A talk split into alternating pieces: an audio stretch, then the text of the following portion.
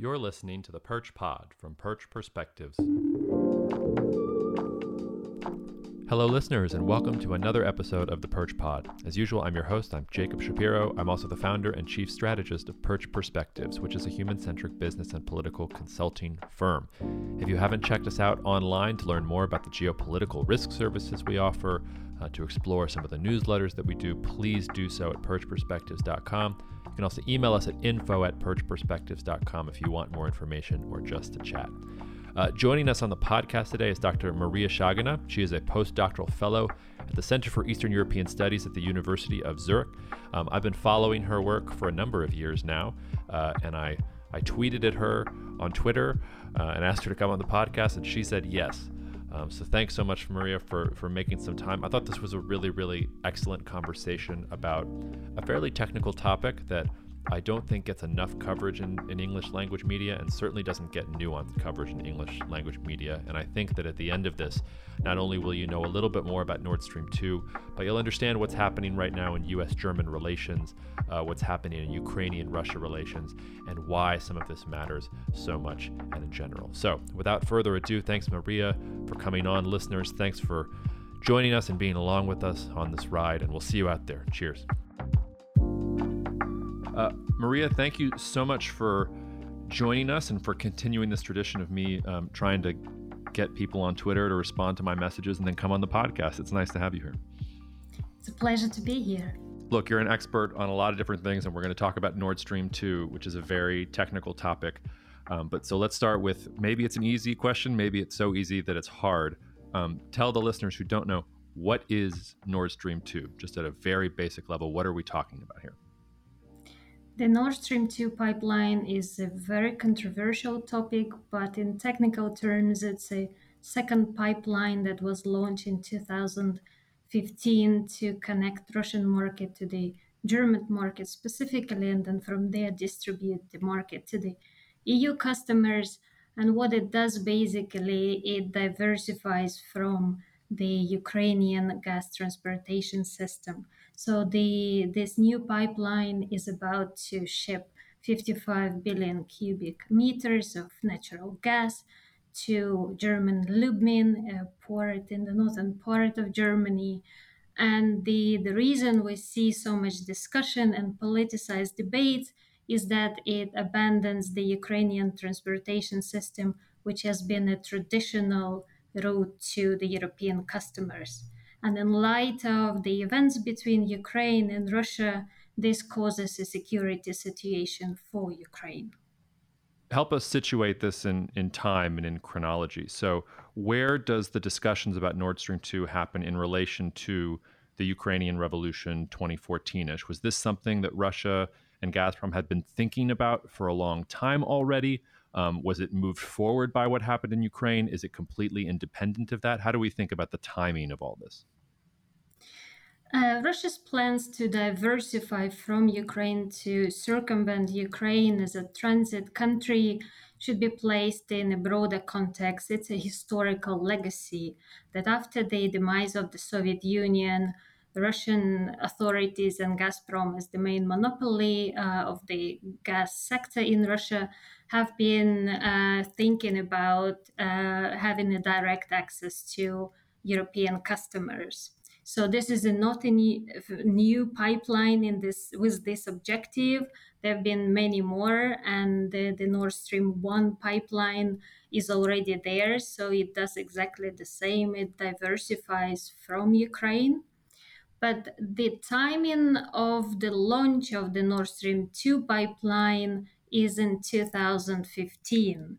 And as we know, the Euromaidan revolution happened in 2014. So this is a very sensitive timing for Ukraine. And it actually counters the European sanctions policy, which states to increase costs for Russia to conduct the, its Ukraine policy, its aggressive policy towards Ukraine. So we see this uh, counterproductive uh, project in this sense that it goes against the stated EU sanctions policy. And then later we can talk about the decarbonization, which also counters uh, what the EU stated. Great. And then how just how dependent is well two, two questions here. How dependent is the european union as a whole on russian natural gas? And then how dependent in particular is germany on russian natural gas? Are there alternatives that are just more expensive? Is it really this is the only game in town? Um, j- just how serious is that dependency Right. We should diversify, uh, distinguish between reliance and dependency. So while Russia is dependent on European gas market, those are the primary customers for Russia. Russia's pivot to Asia, in particular to China, has not been that successful or still in its emergency uh, European Union is reliant on Russian gas, but it's not dependent. There are other suppliers such as Norway, Algeria. Also, LNG has shaped the European gas market as any other gas markets in particular. So EU has much more leeway than Russia does. Whereas the discussion, as we often see in media, is very black and white that uh, European Union is much more dependent on Russian gas than vice versa.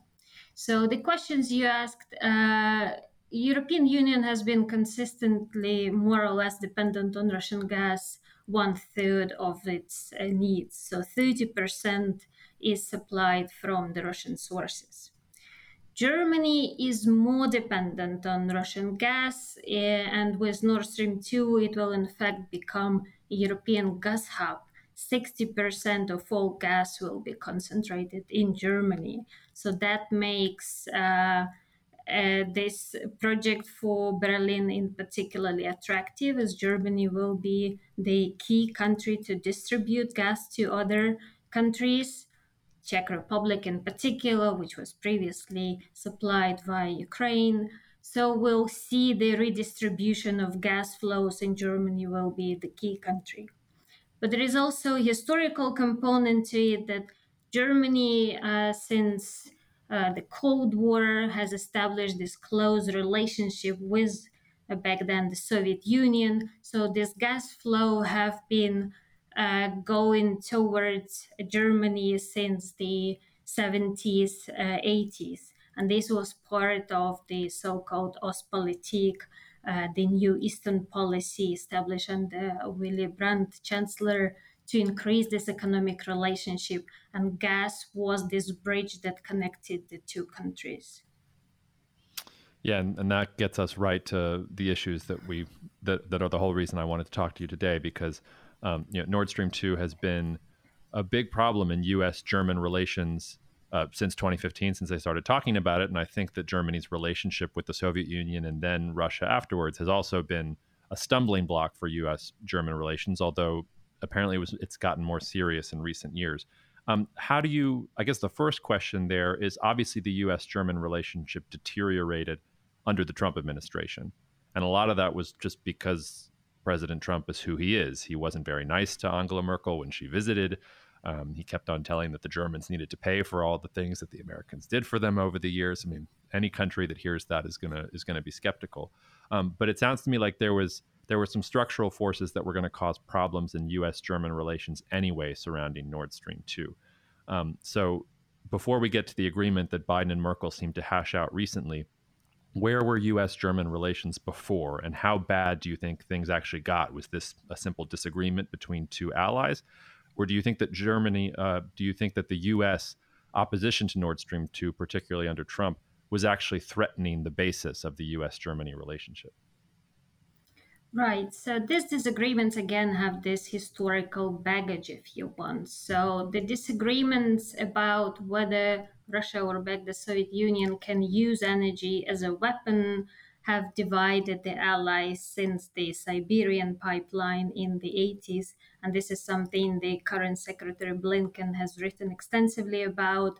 So this is the, the those are the disagreements that have been continuing for almost four decades. They haven't been resolved. And this is again the another illustration that we cannot reconcile different perceptions of Russia, whether um, um, sorry, uh, what are the red lines for Russia to cross? Where can we impose sanctions? uh, what is uh, economic interdependence, whether it leads to productive uh, policy towards Russia or whether it's counterproductive. So those are the elements uh, that been there for a long time, haven't been resolved, and with the Trump administration, um, it became more um, not aggressive. Sorry, I have to rephrase it. uh, it became more chaotic in how to hmm. solve it. Trump was actually against Nord Stream 2. Mm-hmm. And uh, this caused the, the rift in transatlantic relationship. And the way it was done actually uh, consolidated opinion in Germany that extraterritorial sanctions is a legal tour, uh, tool. And uh, this sort of blatant uh, blaming uh, Germany on perhaps, you know, uh, good things that Germany should have changed.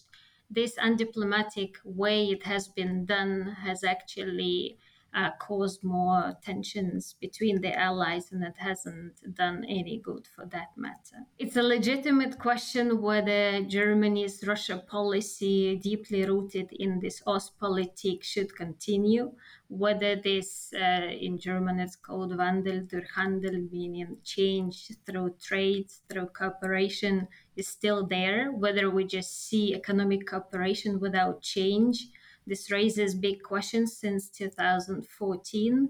And since then, we have seen many more transgressions when it comes to Navalny. Uh, uh, attacks in Germany itself and cyber attacks, you name it, the list is very long.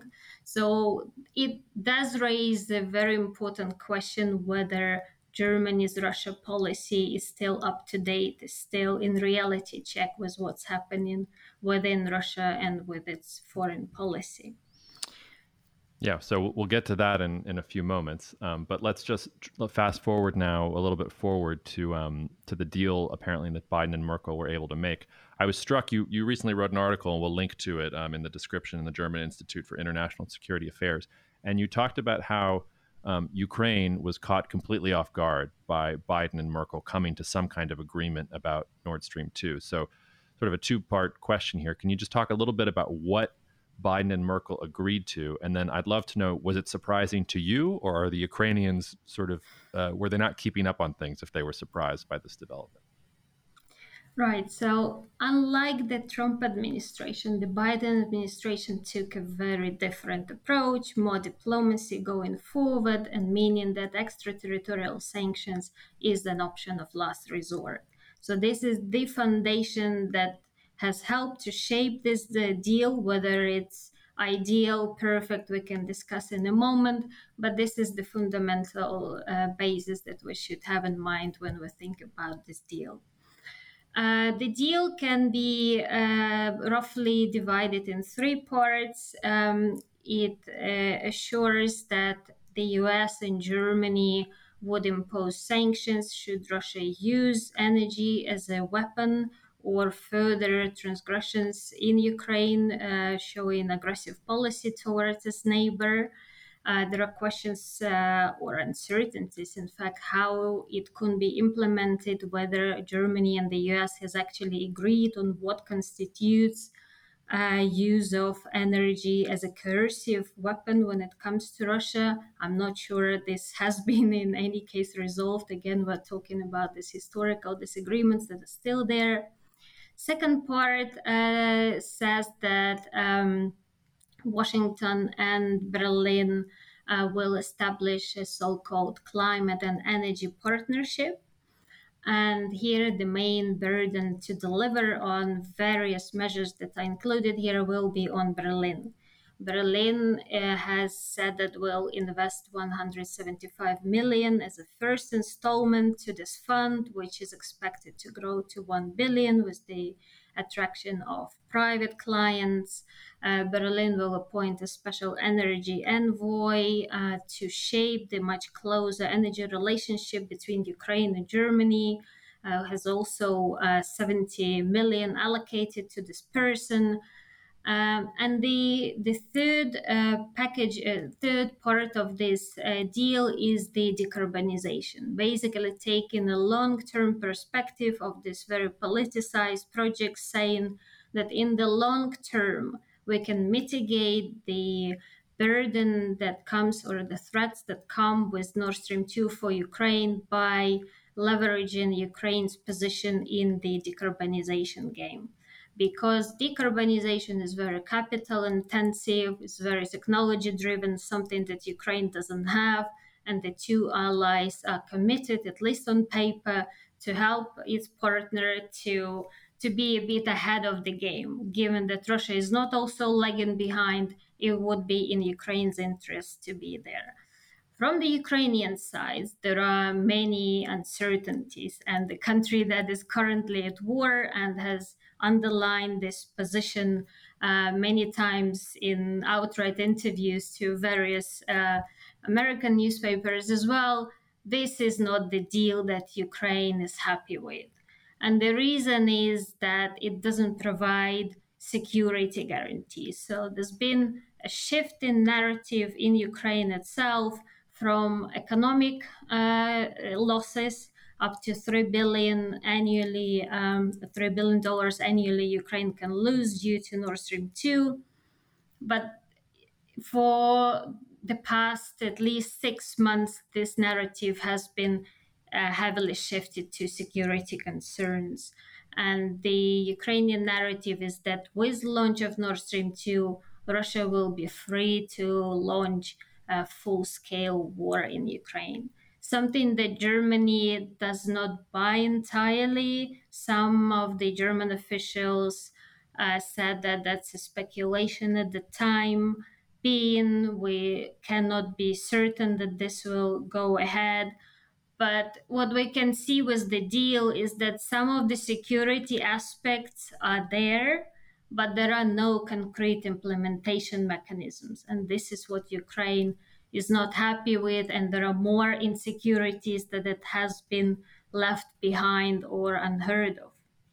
Now, the second question you ask whether Ukraine has been uh, caught off guard with the deal. Um, for the time being, we can say that uh, Ukraine uh, has been very certain uh, in February that sanctions from the US will stop the pipeline. In my understanding, this has been a strategic miscalculation of the Biden's policy because the, the strategy from the Ukrainian government was banking on US sanctions alone. There was no plan B to elaborate uh, what will happen if Nord Stream 2 is launched and the the only contingency plans that we've seen has been over the past months and this is quite belatedly to counter something a policy that russia has been conducting since 80s basically is there is there really a whole lot Ukraine can do? I mean, is is it a is it an issue of not having developed a plan B, or is it really just that there isn't a plan B and Ukraine doesn't have a lot of options? They're stuck between powers that are more powerful than they are. Ukraine has its own internal political dysfunction. It doesn't, you know, the idea that you're going to get the United States to go along with you. I mean, maybe you can do some lobbying and things like that, but ultimately, um, none of the decisions that are going to be made that are going to affect Ukraine here are going to take place in Kiev, no matter what you do. Am I being a little too cynical there, or are there things that Ukraine could have done to shape this process in a better way? I think the problem was uh, with the Ukrainian side. The way I see it is unwillingness to accept that the negotiations will take place. The sheer fact that negotiations is something that Biden and Merkel prefers uh, versus extraterritorial sanctions is something that in Ukraine has been discarded. So the, the, the sheer willingness to come to the negotiating table has been delayed. So again, banking on US sanctions has been plan A and it's still there. But now this plan A is basically to expand the room for maneuver for plan B. And there are options what Ukraine uh, can do and has been doing. First of all, um, we need to acknowledge that for now, there is a willingness from Washington and Berlin to listen to Ukraine and to engage Ukraine. It hasn't done properly with this deal that has been announced recently, but there is a desire to listen to Ukraine to take on board the, the security concerns and the, the economic uh, obligations as well.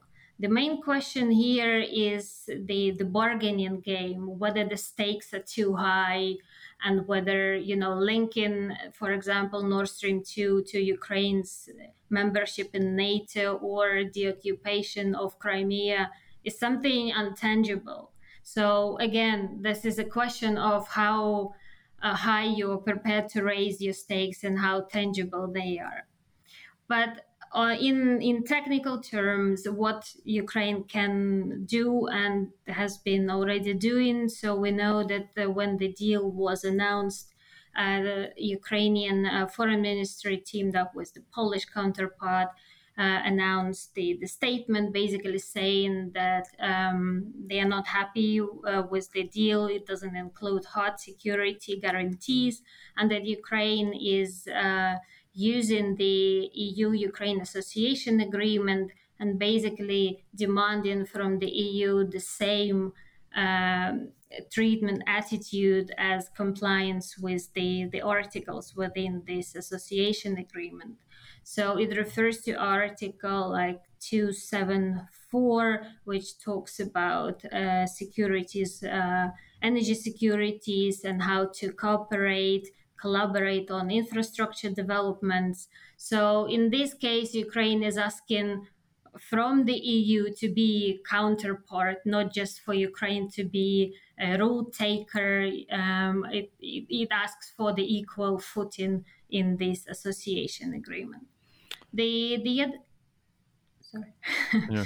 the the other strategy that Ukraine um, is now banking on is. Uh, to use market instruments. Um, as we know, in 2019, Ukraine, uh, Ukrainian Naftogaz and Russian Gazprom signed the gas uh, uh, transit agreement, uh, and that was basically contingent on the condition that Ukraine applies with the third energy package, which has uh, unbundling, third-party access, and uh, transport tariffs. Ukraine applied with these conditions, and now it wants Russia to comply with this. And this is the next a big question mark in the Nord Stream 2 story. But now Ukraine is pushing, is lobbying that uh, Gazprom also complies with the EU's own rules, and EU should be more rigorous in applying its own energy market rules to third parties like Russia. Ukraine has been also raising an issue that Russia monopolizes gas flows from Central Asia, something that, given EU's energy strategy, EU should be interested in diversifying routes uh, through which gas comes to the EU, and Central gas, uh, Central Asian gas is is another source for that matter.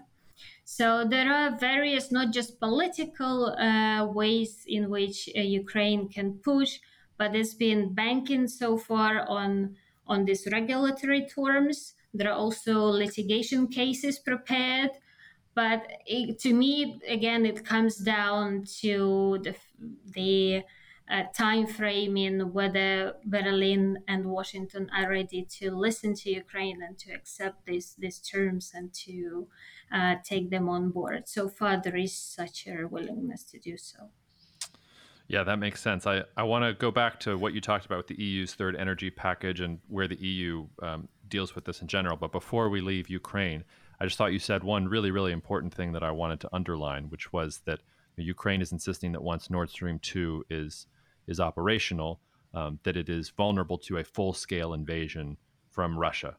Um, is that true? Is that is that something the Ukrainians are saying to try and increase the urgency of the situation and to underscore how existential this is to their national security? Because um, I have to admit, I don't see it, and I've I've we've had some other Russian analysts on this podcast before, and they've basically thrown up their hands and been like, "We're we're not going to invade Ukraine. Like, we're not going to tolerate anti-Russia forces in Ukraine. There are certain red lines that if you cross, we're going to have to deal with." but like we're not just like Nord Stream 2, it's not part of this. Um, this is something that Ukraine is using to try and get more political um, support in Western capitals from. It doesn't reflect reality. And I, it doesn't seem to me that the Russians um, have the appetite to do everything that would a full scale invasion of Ukraine um, would entail. So, just what what is what do you think of that? Is that an unrealistic fear that Ukraine is having, or is that something that we should take the Ukrainians more seriously? And maybe I'm I'm uh, I'm being too naive about what Moscow's real intentions are. Uh, right. So this question is indeed a bit um, provocative, and the, the German ambassador to Ukraine uh, in the Ukra- Ukrainian media reports called it the speculation, basically, yeah, raising the question whether this is something that will happen. Um, you, you need to answer this question you need to understand the situation the, the mood in ukraine since 2014 any relations with Russia has been very black and white, basically black for that matter. So uh, there are no positives or very little for, for that. So anything that also involves energy is something very strategic is uh, raising alarms for Ukrainian officials and. Uh, there's been this sort of securitization of the energy deals as well as we've seen Zelensky, President Zelensky, Ukrainian president, also raised that Nord Stream 2 should be now discussed in the Normandy format, which is actually for the settlement of the Donbass uh, situation in eastern Ukraine. Uh, so if you listen to the Ukrainian officials, they've been raising this uh, alarm, this concern for a very long time. So they called it existential crisis openly in many Western newspapers, including uh, but again, uh, if you think rationally, and not every state acts rationally, but we know with Crimea, but rationally, Russia should not have incentives because the uh, to uphold, uh, to, to sustain Crimea is already costly. To sustain Donbass and Luhansk uh, is also proven to be costly, and even there, Russia is not ready to fully annex those territories. It's it's interested in keeping them as a lever uh, to to manipulate where Ukraine is heading towards the EU or NATO, for that matter. So rationally, we could say that there are no incentives. Also, rationally, we can say that Crimean incident. Uh, will not take place because there is no other Crimea for that matter. There is no other peninsula or territory in Ukraine that Russia has been so attached to. Uh, at the same time, Russia uh, likes to flex his muscles, and as we've seen uh, with uh, the deployment of troops on the Ukrainian borders, that does cause alarm and we've still seen in Ukrainian and Russian media speculating what that was for, whether it was to uh, to force the meeting between Biden and Putin. Um, I would say that for now, um, those are um, not speculation. I don't want to say speculation, but something that Ukraine uh, the country that borders with Russia and the country that is in war with Russia is taking it seriously. Whether you know that makes full sense, this is only the future can tell us. Yeah, and it's it's easy for us who are not in Kiev to say that, and I understand that you know it's a legitimate fear for for the Ukrainians to have to deal with that. But it seems it seems less likely you're going to convince people in Berlin or Washington or anywhere else that that's an existential threat because as you said there's just no there's just no rational incentive for russia to do it all right well i'm glad i'm not crazy about that um, going back to what you were talking about the eu uh, so i didn't i haven't actually asked you about the eu yet and it seems to me that i don't quite understand so the eu has to approve whatever germany is going to deal with russia and then i also you mentioned the eu's third energy package um, i was wondering what the status of that is and how the outcome of that debate is going to affect Russian and German energy strategies going forward. So it's a broad question. Take it in whatever direction you want. Yeah, I'll start with the EU third energy package because this is the the big question mark when it comes to Nord Stream 2 story. Uh, because after certification, and this is another question mark, um, the Nord Stream 2 pipeline will have to comply with these three requirements that are included in this third energy package or gas directive. This gas directive was uh, first implemented in 2009 and then amended in 2019. And basically, the strategy was to diversify uh, supply routes uh, to the EU, also to minimize this vulnerability. And the strategy was largely shaped by the previous Ukrainian Russian gas disputes in 2006 and 2009. So, this is a very telling story that the same yeah, disputes are beginning to shape how the EU energy rules will be applied. So in 2019, uh, the, the gas directive was amended and was applied to offshore pipelines from third countries, meaning that the Nord Stream 2 pipeline will have to comply with it. The, the EU, the US sanctions have shaped the way um, Nord Stream 2 or Gazprom will now have to comply with EU energy rules in that way that Gazprom had a derogation, meaning that it was basically exempt from the EU energy rules and contingent on the fact that the pipeline will have to be finished by May 2019. We know that didn't happen uh, for, for, various reasons, but also due to US uh, sanctions as well. So that delayed it. And now Gazprom is uh, filing three uh, court suits uh, in German courts and EU courts to challenge this EU directive. And basically, it comes down that from the Russian point of view, the financial investment decision was the this final cutoff point, which was obviously before the directive was implemented, meaning that the Nord Stream 2 should be exempt from this. From the uh, European point of view, the, the final decision is when the construction is finished. And we know that for as of now, it's only 99% complete. So this litigation battle can take a while, and uh, the it's still a big unknown. Uh, well, strictly speaking, the EU should obviously apply apply those EU energy rules. And the recent decision that we obtained from the EU court on the Opal. Um, um, another pipeline linked to Nord Stream 1, which basically says that the principle of solidarity in the energy uh, sector should uh, mitigate all security concerns from all EU member states. Mm-hmm. So it's not just a political concept, it's a legal concept, and all security concerns from all EU member states, and here Poland is the one, the key to think about, should be taken into account.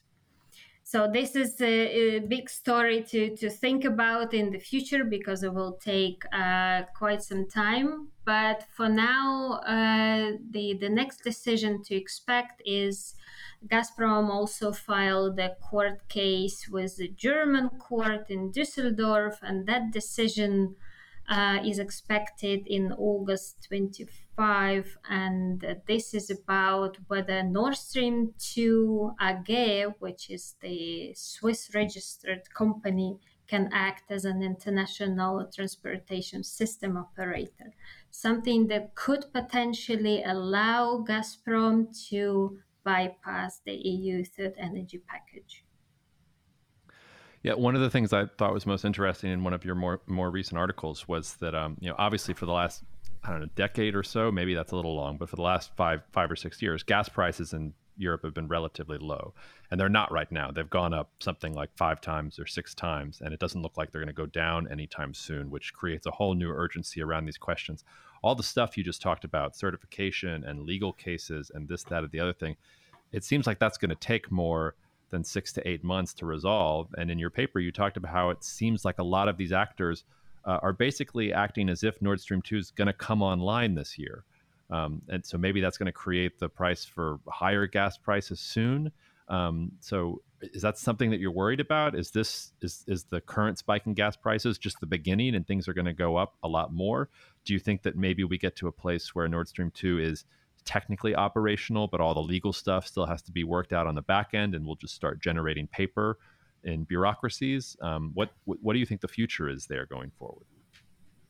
Right, are absolutely right. So this is a direct link from the legal uh, discussion that we just had to the market situation. Basically, Gazprom has always supplied cheap gas to the EU, and it preferred this market share strategy that it preferred to have this about thirty percent uh, share. Uh, in, the European gas markets, even though the prices could be low, it preferred to have this strategy. And now we see the switch uh, in its strategy that it's not supplying any gas to the EU. And that makes all traders very worried. As you said, the, the gas uh, prices in the EU are at 13 year high. And today was the news word that it's at 500 uh, per uh, billion cubic meters this is uh, astonishingly high if you compare it to the previous years before COVID, and COVID only dampened the, the prices. Um, and the other problem is that the, the gas storage facilities in Europe are also very low it's at about 55% versus in normal years it's about 80 so the summer period is used to pump gas into the gas storage facilities.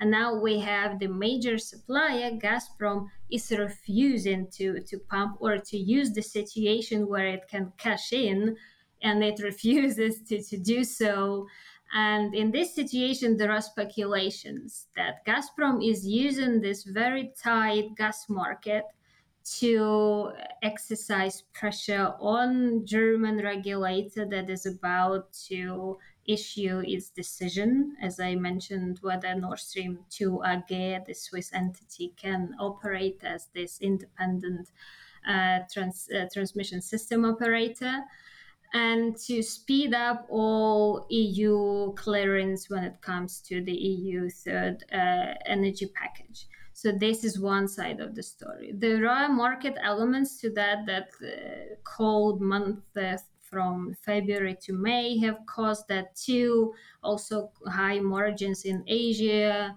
diverted the gas to Asia. So Novatek, for example, shipped a lot to Asia. So there are some market elements to the story. I don't want to boil it down to political story only, but um, discussed with some traders, they agree that the, there are true elements to the story that Gazprom is using this tight uh, gas market to to exercise the pressure.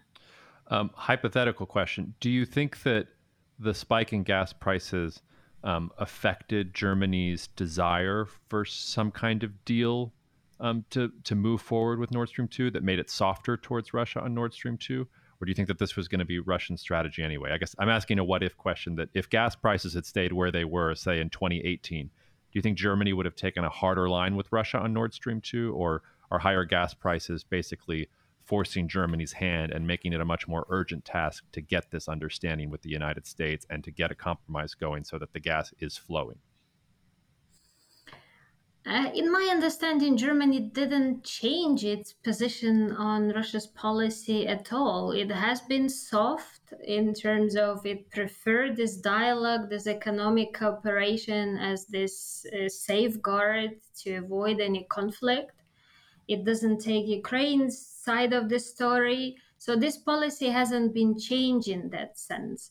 I'm not sure to what extent gas prices really have even softened German approach. To me, it's more or less the same. Uh, even even the opposite, uh, I would say that to a certain extent, uh, Merkel, uh, the German chancellor, has taken into account Ukrainian concerns. But again, it all comes down to the implementation, to harder security guarantees.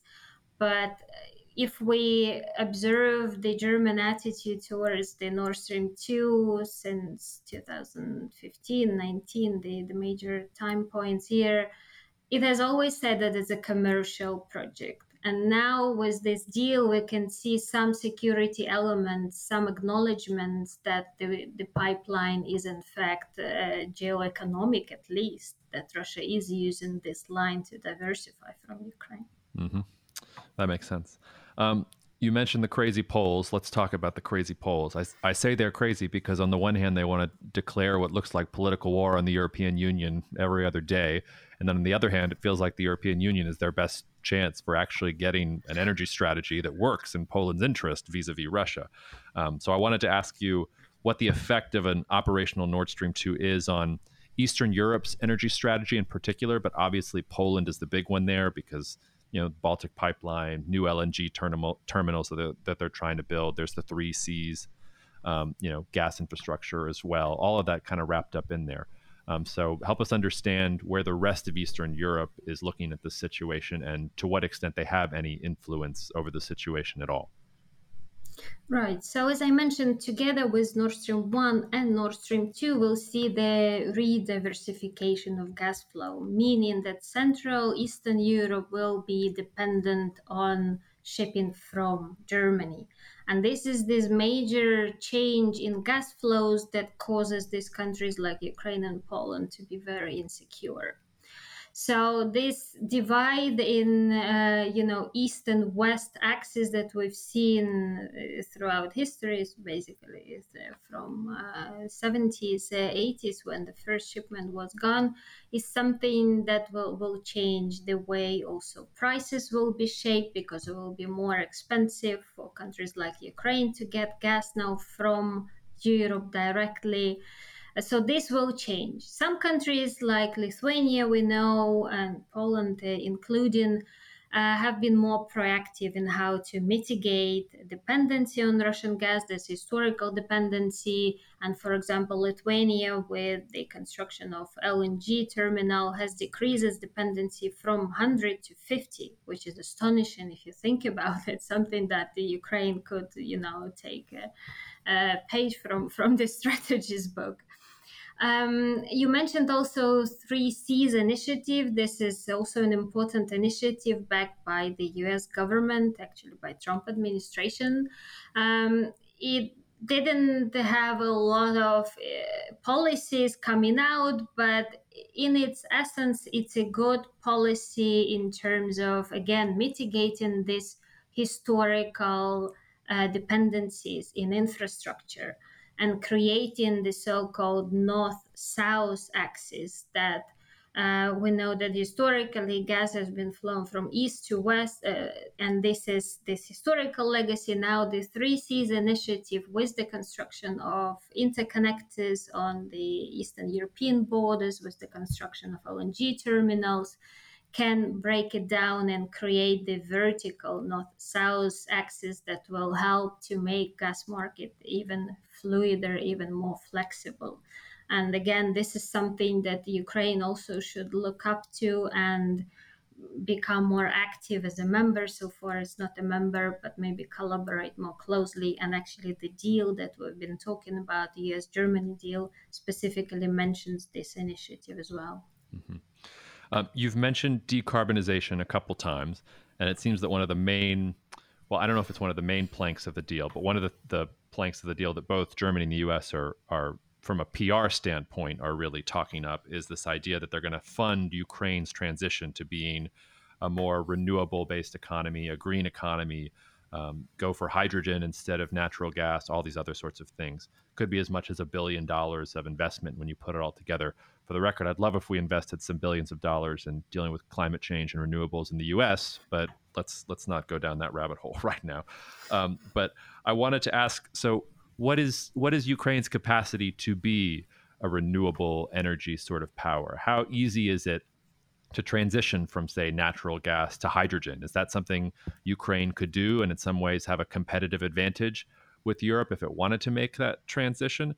Is there is there an outcome here where forcing Ukraine to decarbonize or or become more independent of Russian natural gas? Yes, it will be very very painful and very scary in the short term, but 10 years from now Ukraine will be very thankful to have done it.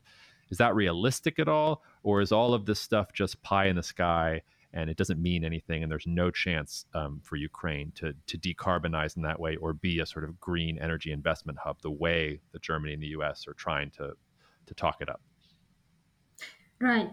Um, the this third component, this decarbonization, to me is a crucial one actually because it's a long-term strategy that needs to be taken into account.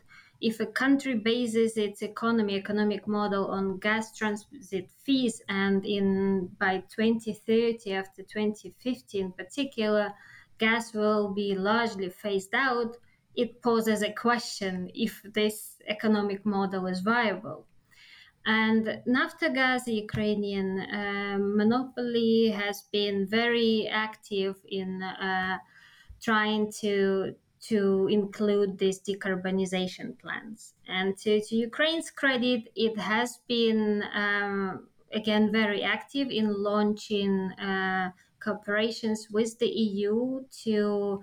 Um, to match with the EU's Green Deal in particular. So Ukraine, together with uh, World Bank, uh, Ukraine has announced uh, that it will launch its hydrogen uh, strategy this year. There's been already concrete uh, business projects together with Germany to launch hydrogen projects in Mariupol, which is southern city uh, bordering next to the Donbas region there have been many reports, including again a World Bank, uh, stating that Ukraine has a huge potential in solar energy, in wind offshore energy. So the potential is there. But the question is capital, so European investments for that matter, or American investments, and technology. Because this is something Ukraine doesn't have, and it's very costly, given that you know the the limits of Ukraine's economy, whether it can actually get it. So the deal to me actually offers a good plan how to step up Ukraine's game in the decarbonization. Because Russia, as I said, is not just sitting idly, it's also preparing for these big changes for its own economy, which will deprive the Russian economy from 2 billion to almost 60 billion, depending on the scenario from various uh, uh, agencies uh, and consultancies. Uh, but this is something that the two countries can also compete against each other when it comes to hydrogen. So Ukraine can profit from deliveries of green hydrogen, which is produced from the renewables. Again, solar and uh, wind offshore is the key here. Russia can profit from blue hydrogen, which is produced from natural gas. So, so what to me will see basically the same geopolitics as, as, it, as it is now, that the two countries will perhaps compete for access to the EU market. And again, Ukraine has been active in introducing very lavish uh, subsidies when it comes to solar power panels and um, whether the policy was successfully implemented as it's been basically acquired by oligarchs and we can uh, question the the success of the story. But if we talk about the renewables the launch of this policy uh, this has been rather successful. Something that in russia has been uh, perceived with more resistance and uh, opposition. Yeah, I, I, feel like I'm. I had a, a, Nietzschean moment there where you're saying this is we're going to do all this again in 30 years. It's just going to be with hydrogen, and it's going to be the same dynamics, a little eternal return of the same. Um, last question before we let you go. Um, we can't have a a podcast about anything these days and not talk about China. And you you referred to China a little bit and about how Russian gas sales to China have actually been disappointing, I think, for, for Moscow. Maybe they're going to pick up, especially as the EU starts to phase out natural gas. Do, do you think that China factored into Germany's decision making process at all? That at least some of what Germany is trying to do here is to link Russia closer to Europe because Germany sees a long term future in which the EU is going to have to worry about China and balance against it? Um, do you think that in general the EU is going to have to start shifting its thinking towards we have to protect against Russian aggression in the region to, hey, like if Russia and China team up, um, suddenly all these fears that we have about Russia get even more so because a Russia China alliance is really bad if, if you're trying to prevent a hegemon in Eurasia.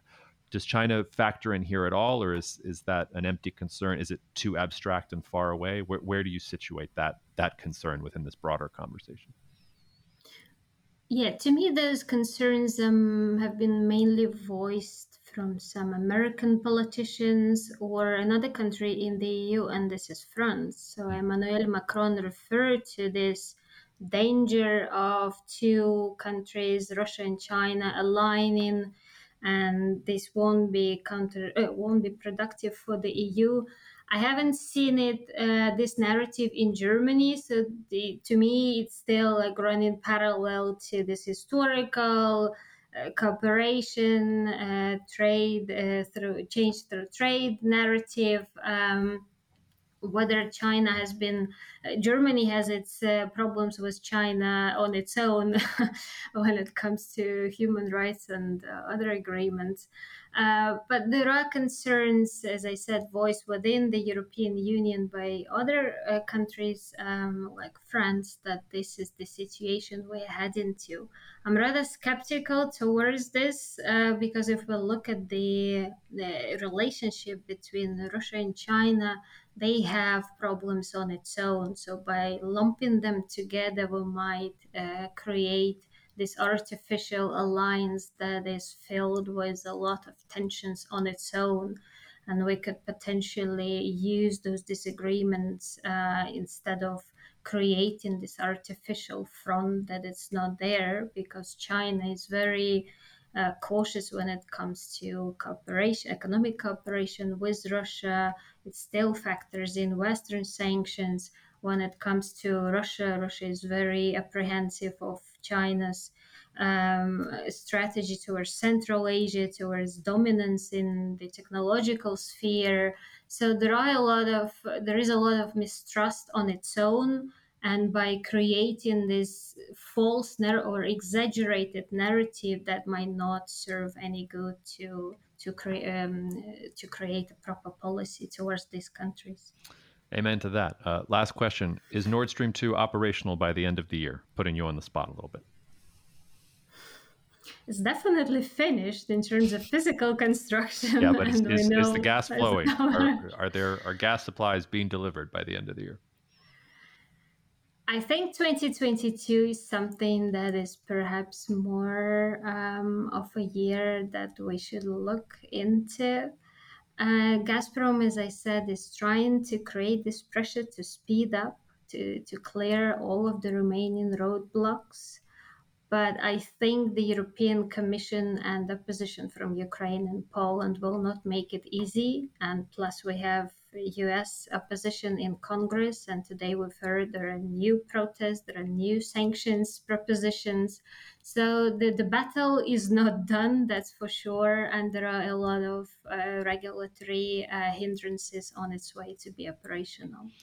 All right. Well, thank you so much for coming on and explaining some of this to us, and we'll have to have you back on as as further battles emerge, because as you said, the story is not over. Thank you so much. Thank you very much for having me. Thanks for listening to the latest episode of the Perch Pod. If you haven't already, you can find us under the name The Perch Pod on every major streaming platform. Subscribe for downloads, follow us, all that good stuff. Uh, if you have feedback on this episode or on any episode, you can email us at info at perchperspectives.com. I can't promise that we'll reply to every single email that comes in, but I read every single one that comes in, and I love hearing from listeners, so please don't be shy. Uh, you can find us on social media. Our Twitter handle is at Perchspectives because we love a good pun. Uh, we're also on LinkedIn under Perch Perspectives. Most importantly, please check out our website. It's www.perchperspectives.com. Besides being able to find out more information about the company, the services that we provide, and even to read samples of our work, you can also sign up for our twice a week newsletter on the most important political developments in the world. It's free. All you have to do is provide your email address. And even if you don't want to do that, you can read the post for free on our blog. Thanks again for listening. Please spread the word about Perch Perspectives and the Perch Pod, and we'll see you out there.